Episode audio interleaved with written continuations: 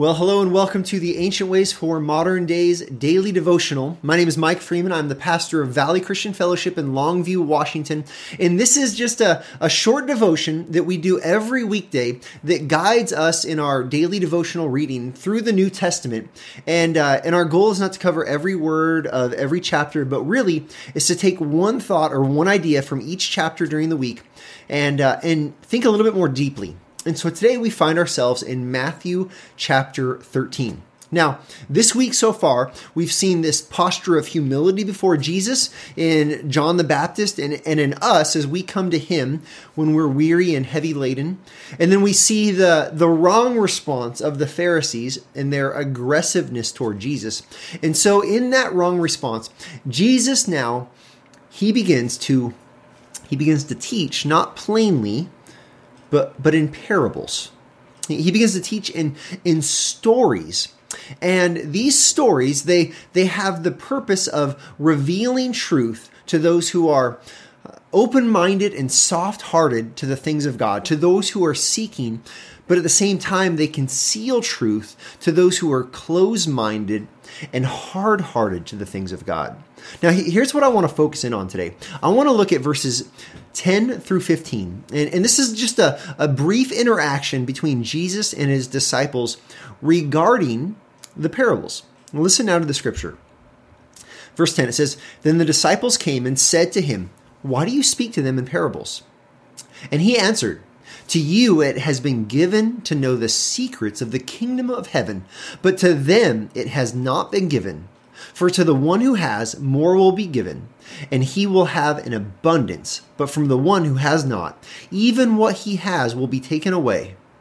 This is why I speak to them in parables, because seeing they do not see, and hearing they do not hear, nor do they understand. Indeed, in their case, the prophecy of Isaiah is fulfilled, saying, You will indeed hear but never understand, and you will indeed see, but not perceive. For this people's heart has grown dull. And with their ears they can barely hear, and their eyes they have closed, lest they should see with their eyes, and hear with their ears, and understand with their hearts, and turn, and I would heal them. Now, today's T- today's devotion, I, I'm I'm actually not going to wrestle with any of the parables at this point.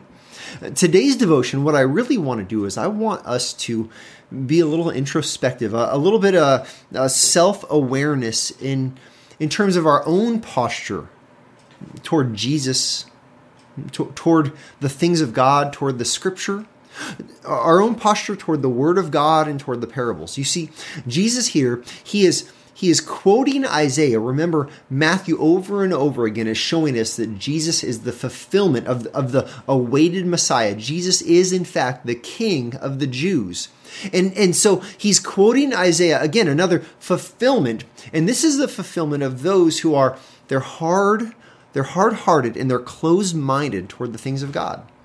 The, the, the, the, things of God are right in front of their very eyes. They, they've got They've got God in the flesh, Jesus Christ, the second person of the triune God, there before their very eyes. They're looking at him. They're listening to him teach. They're watching him perform miracles.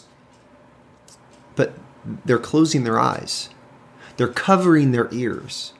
They, they are not responsive to the things of God. This, this comes back to that response of humility or arrogance of of coming to, to, to Jesus meekly and trusting him or or with a sense of arrogance toward him, like I know better or I want things my way. See, Jesus here, he says, he says, if, if they see, if they hear, he says they will turn and I will heal them.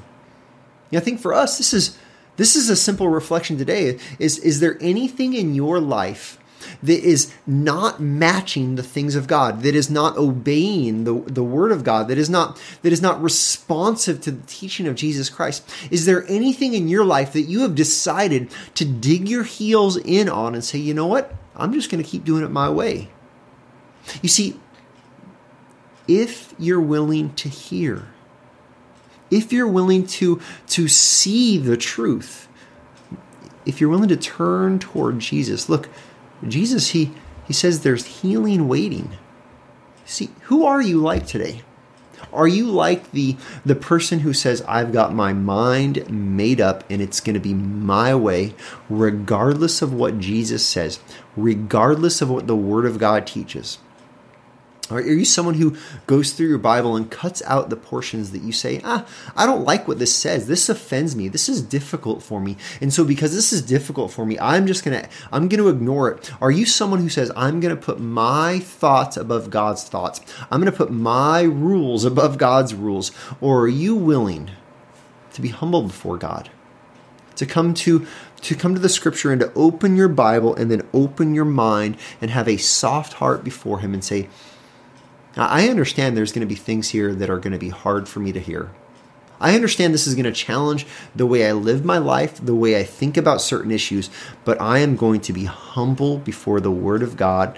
I am going to turn away from whatever it is I think that does not match. I'm going to turn away from whatever it is that I say that does not match. I'm going to turn away from whatever it is that I live according to that does not match the Word of God. I'm going to turn toward Jesus and I'm going to trust that He's going to heal me in that. He's going to change my thinking, my speech, my habits, my actions, that He is going to change my life. He is going to put me on the right path. See, this really is the, the ancient way for our modern day.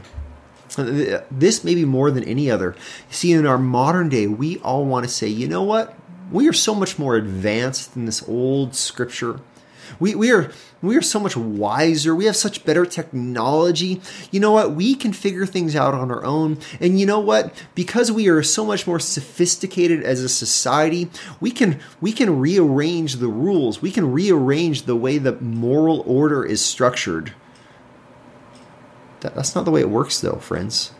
The way it works the way it works is when we come to Jesus and we say, I'm going to listen to whatever you say.